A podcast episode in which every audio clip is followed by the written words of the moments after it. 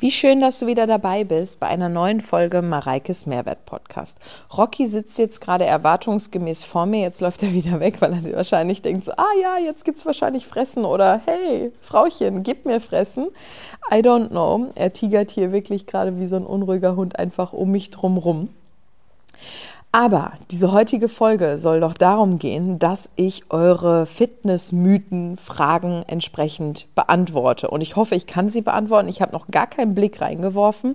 Das machen wir jetzt gemeinsam. Also, Annabelle fragt, Eisen einnehmen, wie geht es richtig? So viele Meinungen und ich, ich vertraue da nur dir und mein Gefühl. Eisen supplementieren sei gefährlich? Fragezeichen. Also, grundsätzlich gilt bei Eisen und eigentlich gilt das auch bei den meisten anderen Nahrungsergänzungsmitteln, dass du es nur supplementieren und einnehmen solltest, wenn du es auch brauchst. Das ist zum Beispiel in einer Schwangerschaft der Fall. Das ist aber auch bei einigen Personen der Fall, die einfach einen Eisenmangel haben, aufgrund von anderen Ernährungsdefiziten oder, oder, oder. Also bei sowas bin ich immer, und das sage ich auch immer wieder, bevor du supplementierst, lass dir ein ausgiebiges, großes Blutbild machen. Da auch nochmal der Hinweis, es gibt einen Podcast von mir und Dr. Thomas Peter bei mir. Da erklärt er auch nochmal sowas ganz eindeutig. Lass ein großes Blutbild machen, mach dir erstmal einen, einen wirklichen Blickwinkel oder einen Eindruck von deinem Blut. Und dann kannst du sehen, macht das Sinn, Eisen einzunehmen. Aber was da wirklich wichtig ist, ist ein gutes Präparat auch auszuwählen. Und gerade wenn es zum Beispiel darum geht, ich hatte lange einen Eisenmangel, ich habe dann Infusionen bekommen, Eiseninfusion, aber bei Eisen ist es so, du musst da wirklich eine Regelmäßigkeit reinkriegen. Also einfach mal einmal eine Eiseninfusion zu nehmen und dann zu denken, ach ja, jetzt passt mein Spiegel wieder, das ist bei Eisen eben nicht, sondern du bräuchtest da wirklich eine konsequente Einnahme von einer absoluten Regelmäßigkeit, mindestens einmal in der Woche diese Infusionen, damit dieser Speicher in deinem Körper überhaupt gesteigert und erhalten bleiben kann. Also das geht nicht von heute auf morgen. Und deswegen, gerade bei Eisen, das Produkt sollte gut sein, sollte aber eben auch erst angewendet und richtig angewendet werden, je nachdem, wie dein Eisenspiegel aussieht. Aber Eisenmangel kann halt schon, also kommt schon häufig vor, wird nur häufig nicht diagnostiziert, weil halt Eisen und Ferritin häufig gar nicht in Blutbildern genommen wird. So. Und deswegen, ja, ich freue mich aber sehr, Annabelle, dass du nur noch mir vertraust, aber bitte vertrau auch äh, den guten Ärzten da draußen, weil die wissen das viel, viel besser als ich. Dann fragt die Alisa, viel Sport ohne Pause hilft viel.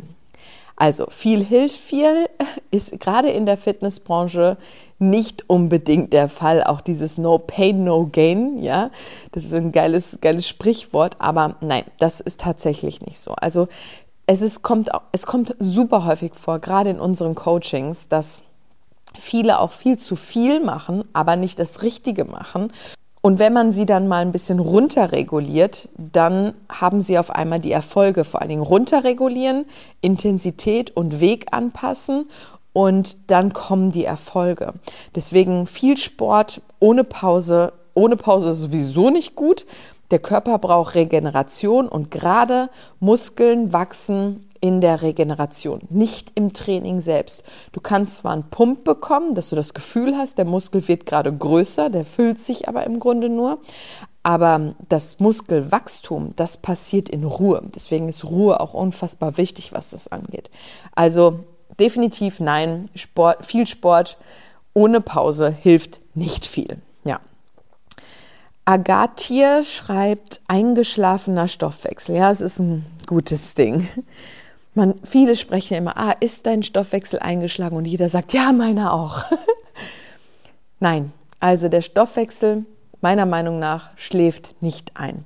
Wenn der Stoffwechsel einschlafen würde, dann müsstest du ins Krankenhaus und da müsste ordentlich was getan werden, weil der Stoffwechsel ist für uns lebenserhaltend, extrem wichtig. So. Vielleicht ist er einfach gerade so eingestellt und hast du ihn dazu gebracht, aufgrund von falschen Routinen, falschen Mustern, dass er vielleicht nicht so funktioniert, wie du es dir wünschen würdest. Und natürlich gibt es Leute, die haben einfach einen Stoffwechsel, der in dem Bereich zum Beispiel schneller und aktiver Kohlenhydrate verbrennt und es gibt Leute, wo es langsamer und nicht so aktiv Stoff, äh, Kohlenhydrate verbrennt, beispielsweise, ja. Gilt ja für Fette und so weiter genauso.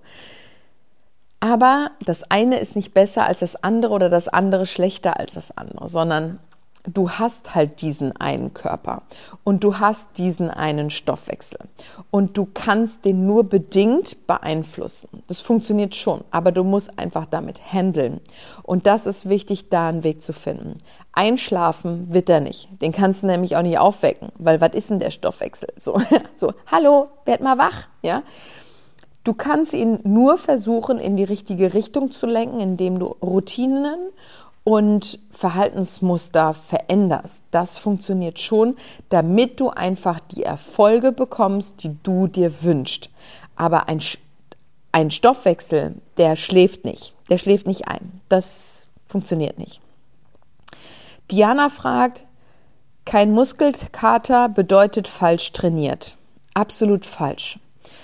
Kein Muskelkater bedeutet nicht, dass das Training nicht effektiv war sondern du kannst unfassbar viele Trainings haben, ohne einen Muskelkater zu bekommen, aber trotzdem deine Erfolge erzielen. Das ist super easy umsetzbar und das habe ich auch, also ich würde mal sagen, ich habe mehr Trainings gehabt, wo ich keinen Muskelkater danach bekommen habe, als dass ich Trainings gehabt habe, wo ich Muskelkater danach bekommen habe, sondern ein Muskelkater kommt ja durch Mikroverletzungen in der Muskel Muskulatur. Also meistens, wenn du irgendwas veränderst, neuen Reiz setzt, vielleicht ein anderes Gewicht benutzt, eine andere Range of Motion nimmst, eine andere Geschwindigkeit, eine neue Übungen, eine neue Übung, all dann kannst du natürlich Muskelkater bekommen oder ist die Chance größer, Muskelkater zu bekommen.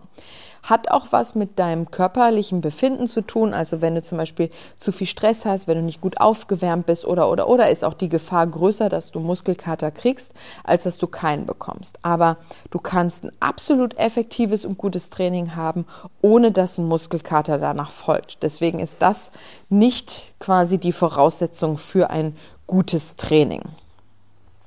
Lexi fragt, auch eine schön, ein schöner Mythos, abends Kohlenhydrate essen macht dick.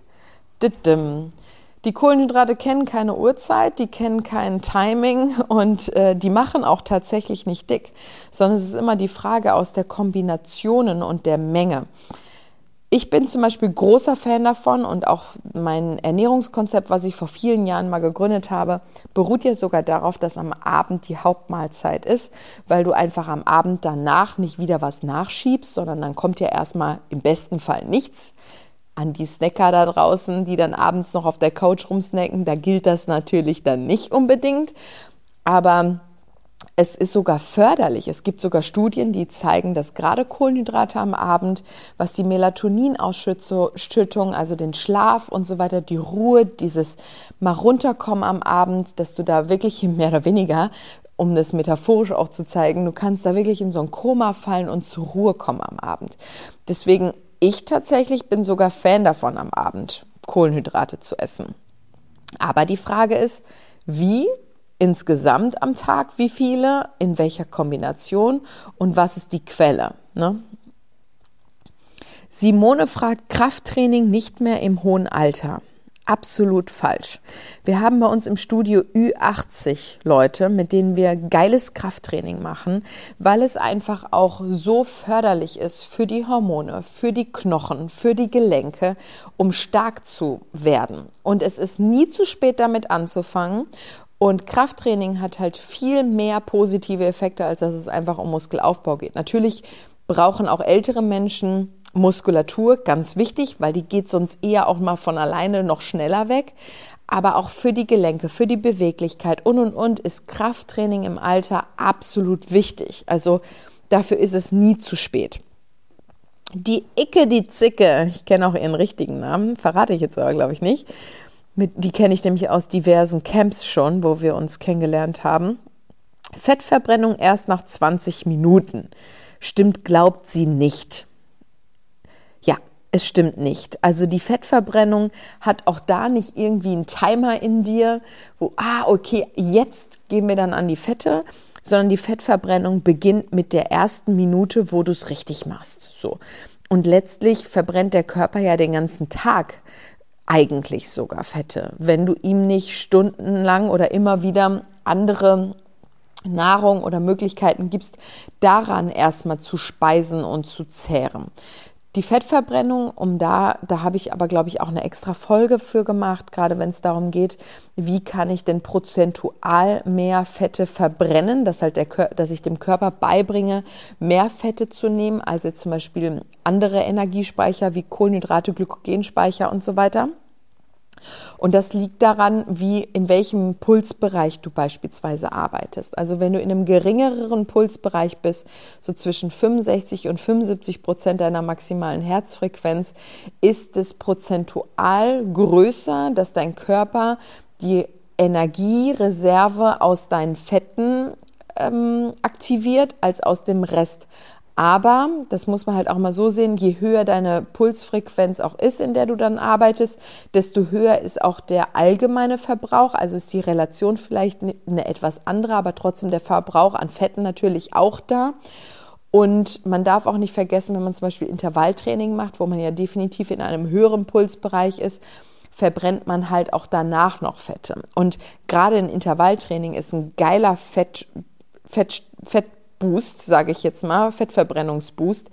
Und ich mache ein Intervalltraining zwischen 10 und 15 Minuten. Also ich komme manchmal da gar nicht an die 20 Minuten ran.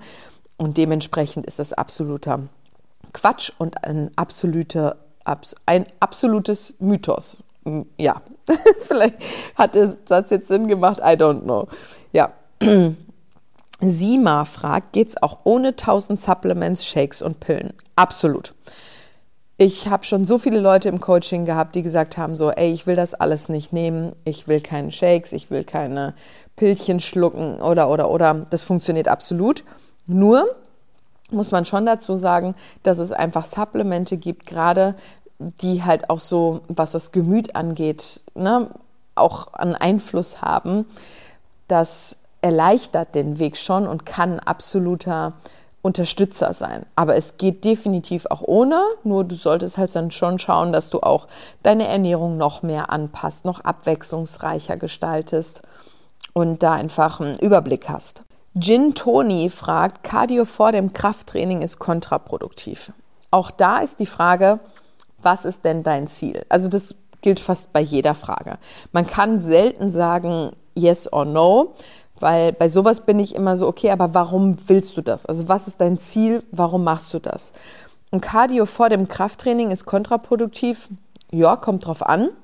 Also wenn du deinen Körper formen willst, dann ist das eher kontraproduktiv. Wenn du aber deinen Schwerpunkt darauf legst, irgendwie Marathonläufer, Triathlet und keine Ahnung was zu sein, dann ist es nicht kontraproduktiv, weil du dann deinen absoluten Fokus eben noch auf das Cardio-Training machst.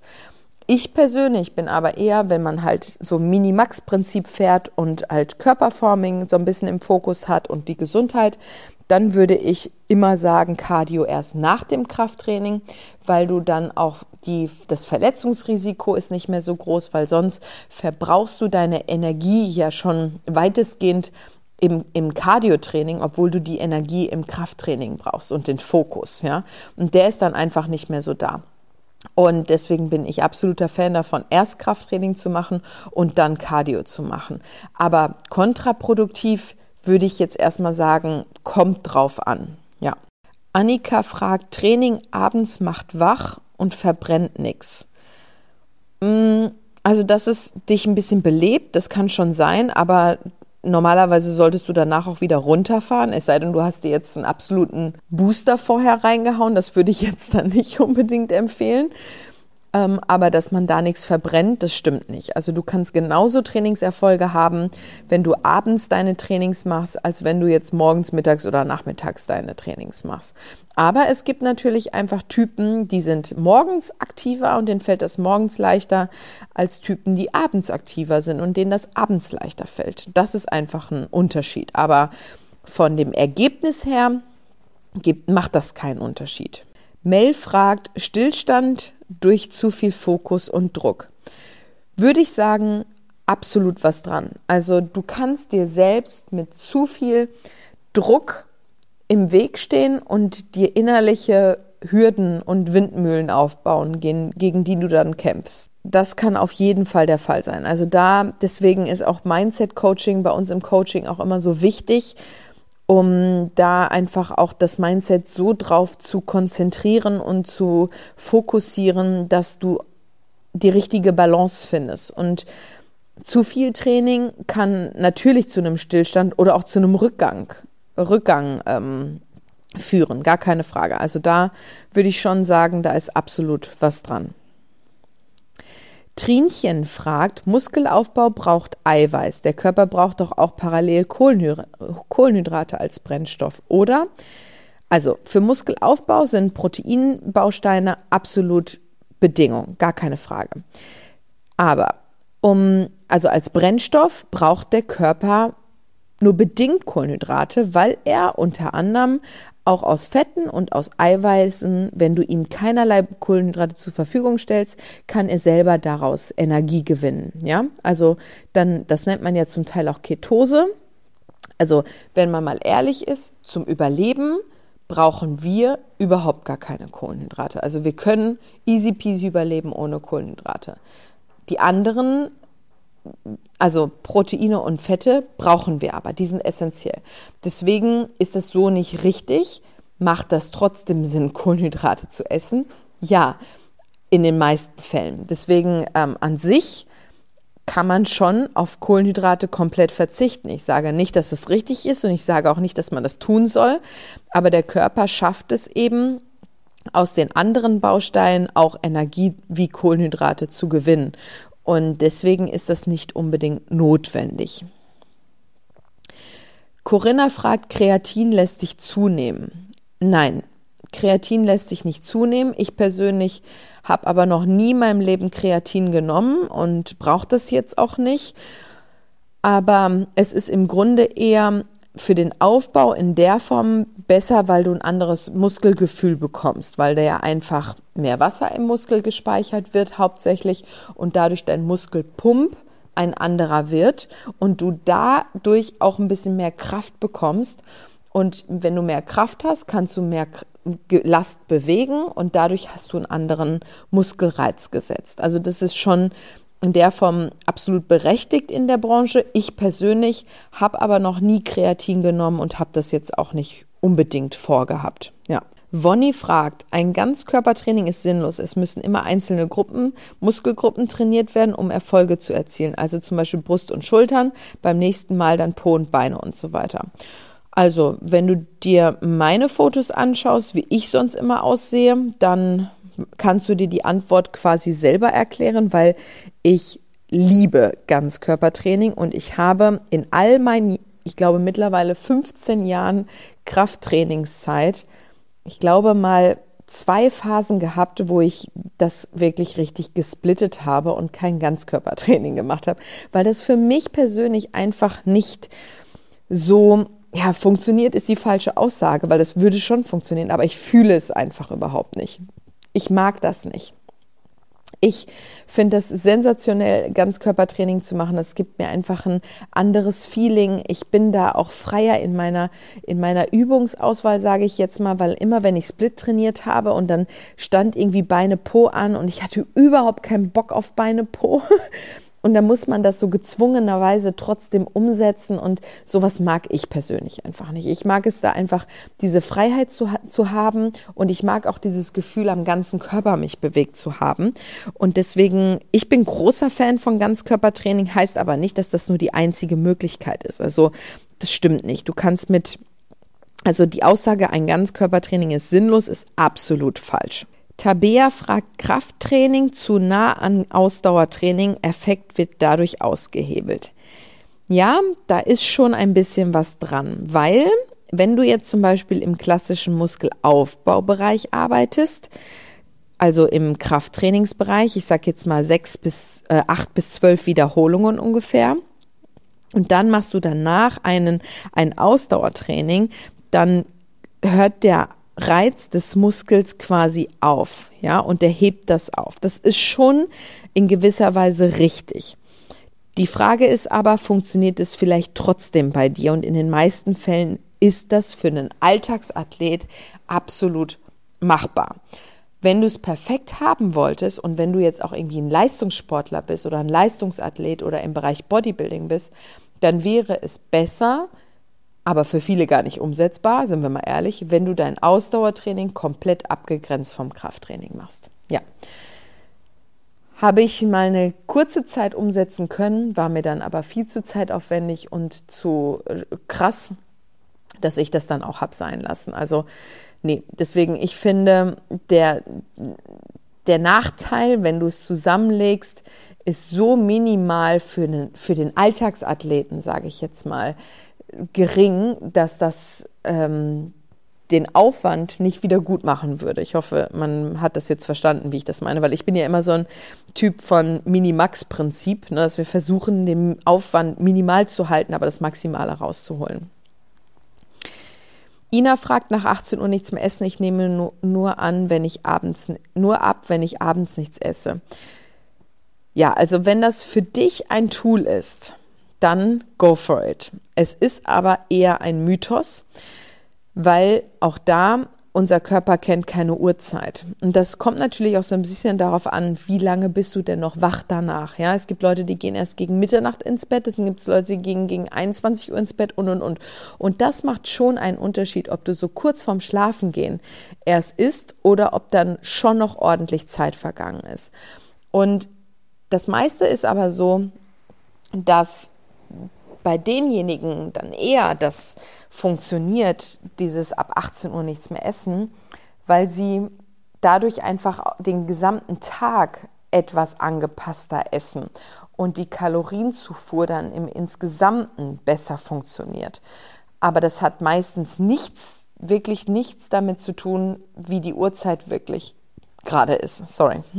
Sandro fragt, Muskelaufbau und Fettabbau, Kaloriendefizit gleichzeitig geht nicht. Ja, also trainingswissenschaftlich gesehen funktioniert das tatsächlich nicht. Die Frage ist aber, die man sich darstellen muss, wie fortgeschritten bist du?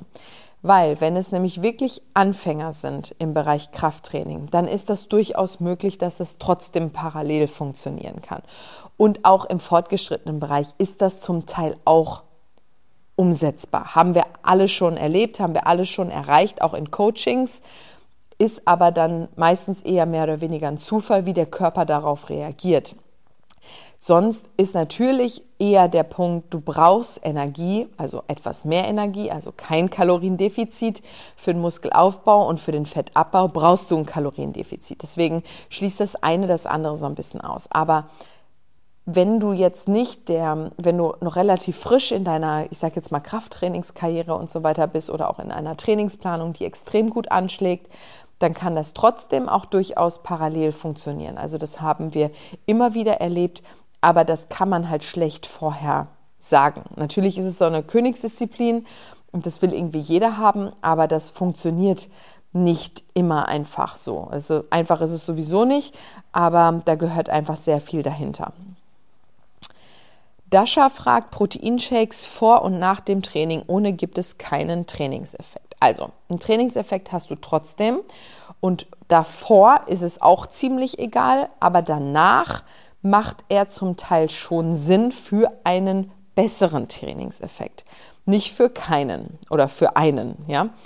Aber ähm, vor dem Training das lasse ich einfach mal weg, weil das ist komplett egal. Manche gehen nüchtern ins Training, manche gehen mit Essen ins Training und da spreche ich noch nicht mal von irgendeinem Shake, sondern einfach auch irgendein Frühstück oder irgendwas. Ähm, aber nach dem Training haben wir ein sogenanntes ähm, anabole Zeitfenster, wo unser Körper die Nahrung besser aufnimmt und schneller aufnehmen kann und verarbeiten kann als ohne das Training. Und deswegen macht es schon Sinn, gerade wenn du halt deinem Körper dann was Vernünftiges geben willst und auch vielleicht äh, deine Muskulatur entsprechend versorgen möchtest und regenerieren möchtest. Ich habe ja schon mal gesagt, die Muskulatur wächst in der Ruhe. Dann macht es durchaus Sinn, Proteine dem Körper direkt nach dem Training zur Verfügung zu stellen. Und dafür sind so Proteinshakes natürlich eine super einfache Lösung, weil du sie easy easy peasy anrühren kannst, einfach shaken, kurz trinken, zack, weg und hopp. Weil vielen, die können ja auch nach dem Training nicht direkt was essen, da wird denen vielleicht übel oder sonst was. Und bei so einem Shake, das ist halt eine schnelle, einfache, umsetzbare Variante ist aber auch kein Muss. Also ich habe ja immer versucht, dann eher mein Essen auch so zu timen, dass ich es relativ nah am, an dem Training habe und das anabole Zeitfenster ist eigentlich eher so eine halbe Stunde nach dem Training. Auch das habe ich nicht immer geschafft, aber ich bin halt auch, ich sage jetzt mal aus dem Alter raus, wo ich wirklich jedes Training das Maximale rausholen muss, sondern da einfach eine gute Balance im Alltag zu finden. Das ist für mich wesentlich wichtiger und das Training einfach gut zu machen und dann halt einfach meinen Körper entsprechend zu versorgen. Aber das macht durchaus Sinn, nach dem Training einen Proteinshake oder beziehungsweise eine proteinhaltige Mahlzeit beziehungsweise Snack zu sich zu nehmen. Ja. Steffi fragt, Proteinpulver greift die Nieren an. Also das liegt da nicht an dem Proteinpulver, sondern zu viel Protein geht auf die Nieren und das ist richtig. Ja. Aber auch da, jede Niere ist anders, jeder reagiert da anders und ähm, das kann dir auch passieren, wenn du einfach zu viel tierisches Eiweiß, pflanzliches Eiweiß, whatever zu dir nimmst. Das ist halt einfach etwas, wenn das zu viel ist, wie das wie bei allem ist, ähm, ist zu viel halt auch nicht gut. Jetzt äh, überholen sich oder wiederholen sich nach 18 Uhr keine Kohlenhydrate mehr essen. Das habe ich schon beantwortet. Muskeln sind schwerer als Fett, fragt Jessie. Nein, weil auch Federn, also ein Kilo Federn, ist gleich schwer wie ein Kilo Steine, hat nur eine andere Dichte. Ja? Deswegen, das kann man so, diese Aussage ist komplett mathematisch und wissenschaftlich falsch, weil alles hat, ein Kilo ist ein Kilo und es ist egal, ob das Fett oder Muskeln sind. Die Dichte ist eine andere. Und das ist einfach der Unterschied. Und vor allen Dingen kann ein Muskel im Vergleich zu Fett der kann sich mit Wasser füllen und dann kann der von heute auf morgen beziehungsweise von jetzt im Vergleich zu in drei Stunden, wenn dazwischen ein hartes Training liegt, kann der sich auch ganz schnell mit Wasser füllen in dem Training und dann wird der natürlich schwerer, weil Wasser genauso viel wiegt wie die anderen Sachen, ja. Und deswegen ist das immer so eine blöde Aussage, ja, aber Muskeln äh, ist, ist schwerer als Fett. Das stimmt halt nicht. Nur es ist halt eine komplett andere Dichte. Also wenn du dir so Muskelfleisch anguckst, was was wiegt und auch ein Fleisch anguckst, wo sich irgendwie, wenn du es anbrätst, irgendwie nur noch die Hälfte übrig ist, weil der Rest an Wasser daraus verdunstet. Ja, das ist, ist auch ein Beispiel. Und in Fett hast du halt nichts, was da ist. Also das schmilzt, wenn du es anbrätst, zum Teil, gar keine Frage. Das Ganze halt verbrennen. Ne? Aber das, das ist halt pure Masse und vor allen Dingen auch 250 Gramm so richtig dicke Butter da kann so ein, so ein proteinreiches, fettarmes Stück Fleisch schon wesentlich kleiner und fester erscheinen als 250 Gramm Butter. Ne? Deswegen die Aussage ist nicht richtig. Letzte Frage. Kathleen fragt, flacherer Bauch durch nur Sit-ups oder Bauchübungen? Nein. Also gerade in meiner Bodybuilding-Zeit habe ich, glaube ich, in jedem Training maximal eine Bauchübung integriert obwohl ich auch sagen muss, der Bauch war dadurch jahrelang mein schwächstes Glied, weil ich ihn viel zu wenig trainiert habe und dann durch Pilates ja auch erst wieder richtig mit eingebaut habe und auch da den festen Chor wieder einfach anders zu schätzen gewusst, nicht optisch gesehen, sondern von der Funktionalität. Aber du bekommst keinen flacheren Bauch nur durch Sit-ups oder Bauchübungen, sondern den flachen Bauch Du kannst ihn natürlich unterstützen durch ein gescheites Bein, äh, Bauchtraining, überhaupt gar keine Frage. Und ich bin auch Fan von Bauchübungen. Aber der flache Bauch kommt meistens eher durch die Ernährung und durch den Körperfettanteil. Weil gerade bei uns Frauen, wir sind dafür bestimmt, uns weiterzuentwickeln, zu, weiterzuentwickeln. Man, heute ein kleiner Sprachfehler am Start uns weiterzuentwickeln und da schützt unser Körper einfach unsere Organe rund um die wichtigsten Organe und deswegen speichern wir da einfach gerne mehr Fett und das können wir besser reduzieren und angreifen, wenn wir halt an unserer Ernährung arbeiten. Genau. So, Hör mal, gute halbe Stunde über Mythen gesprochen. Da waren doch einige dabei und ich hoffe, dass du jetzt auch ein bisschen was dazugelernt hast, was das angeht und dich ein bisschen aufklären konnte. Und dementsprechend, ja, wünsche ich dir jetzt einen schönen restlichen Tag und freue mich, wenn wir uns nächste Woche bei einer neuen Folge Mareikes Mehrwert wieder hören. Bis dann. Ciao, ciao.